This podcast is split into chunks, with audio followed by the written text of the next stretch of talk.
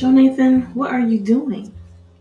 You know, sweetie, now that I'm a retired chief warrant officer after 24 years, I can start using medical marijuana instead of all these damn medications. And what's awesome is that smoking weed makes me think and want to talk about a whole bunch of shit. It sounds like you have a lot to say. So, what are you going to talk about? well,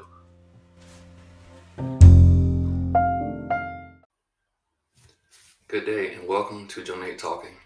I'm your host, Jonathan Boone. Today I will be going into the third part of my four part series into Americans' racism entitled The Resection. Why do I call this portion resection? Well, in the military, resection conversions is about finding your exact location on a map by determining the grid azimuth to a two or more well defined locations that can be pinpointed on a map. Bringing two well known positions in our country to an exact location is what I'm talking about. That is my resection. One, one topic that I, I began to explore as I began preparing this episode was the notion that anyone in America can be racist. So, are black people racist?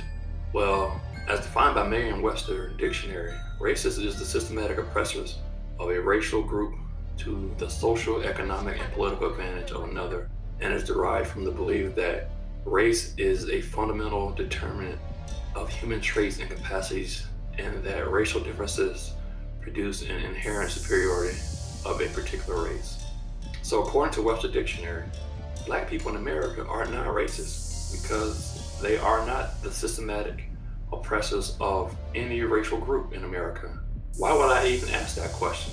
Again, what I'm trying to find is an exact location from two well-known, well-defined positions to where I can resect on America's racism. All right, so let's let's uh, let's try a different route. Are Black Americans prejudiced?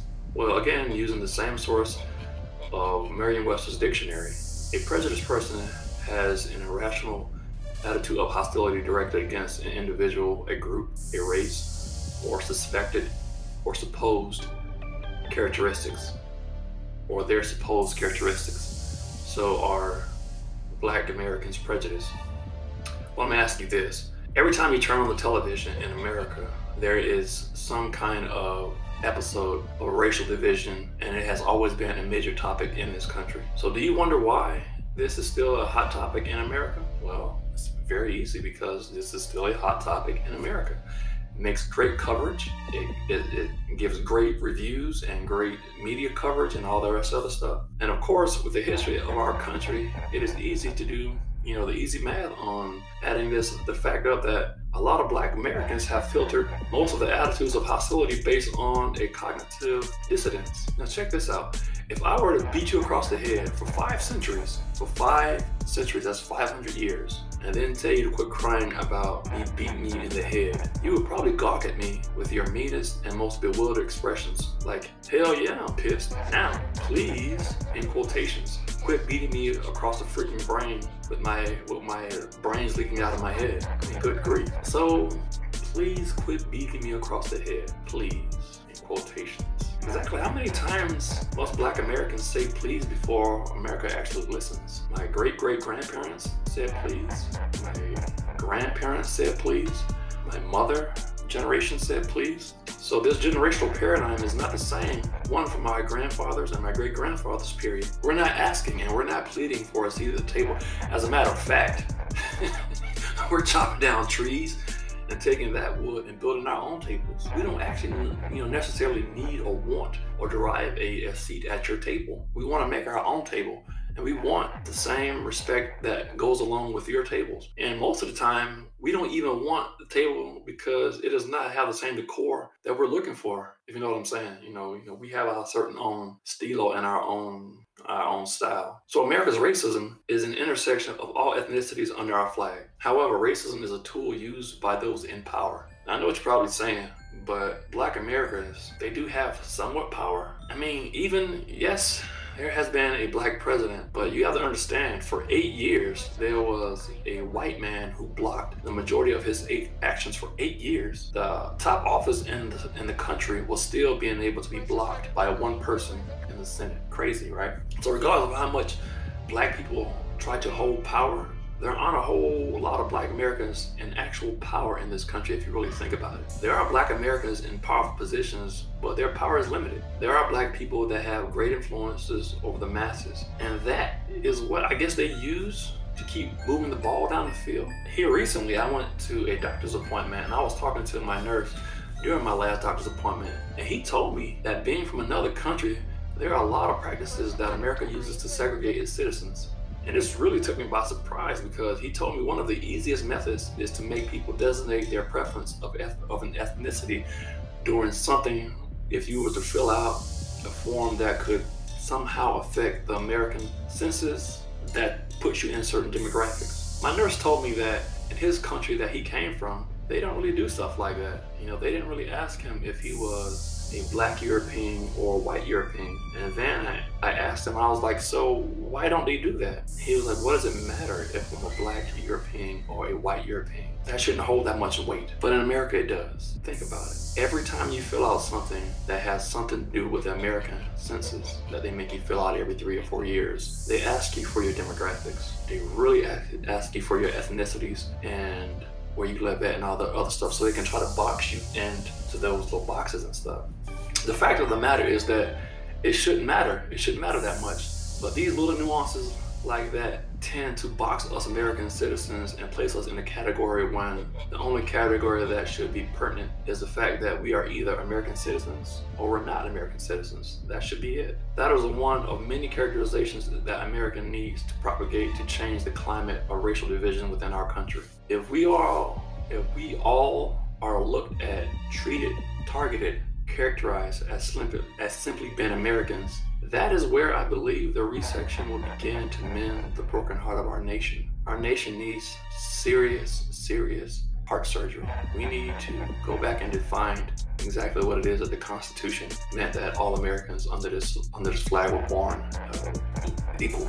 Here recently, there was a insurrection by domestic terrorists that stormed our capital, and it was really interesting to see that these folks who armed militia folks came into the to Capitol and raided, destroyed, and bless their souls, killed. There were five people that were murdered during that insurrection. Nevertheless, the the propaganda that is now spewed on CNN, MSNBC, Fox, and all these other news outlets show that these marauders were politely walked out of the Capitol building. Now, I see a lot of black folks on social media outlets saying stuff like, you know, remember Black Lives Matter, remember Black Lives Matter. Black Lives Matter and this insurrection has nothing to do with either one. It has nothing, and they should not be compared. Black Lives Matter movement is a movement of equality. This insurrection was a malice attempt to overthrow the unity and the elections that the American populace um, came upon. Don't, don't, don't, don't, do that to you. Don't do that to yourself. Blue lives matter. Black lives matter. American lives matters. Whatever it is that, that makes you sleep easy at night. Well, understand the movement of Black Lives Matter. It shouldn't even be a movement. We shouldn't have to do that. We shouldn't have to say in 2021 that Black Lives Matter all lives matter if black lives matter and all lives can't matter until black lives matter. It's 2021 my god. 1879 was was the the, the year the years that, that followed the emancipation proclamation that uh, that said that black men black women black children black people in america were were free.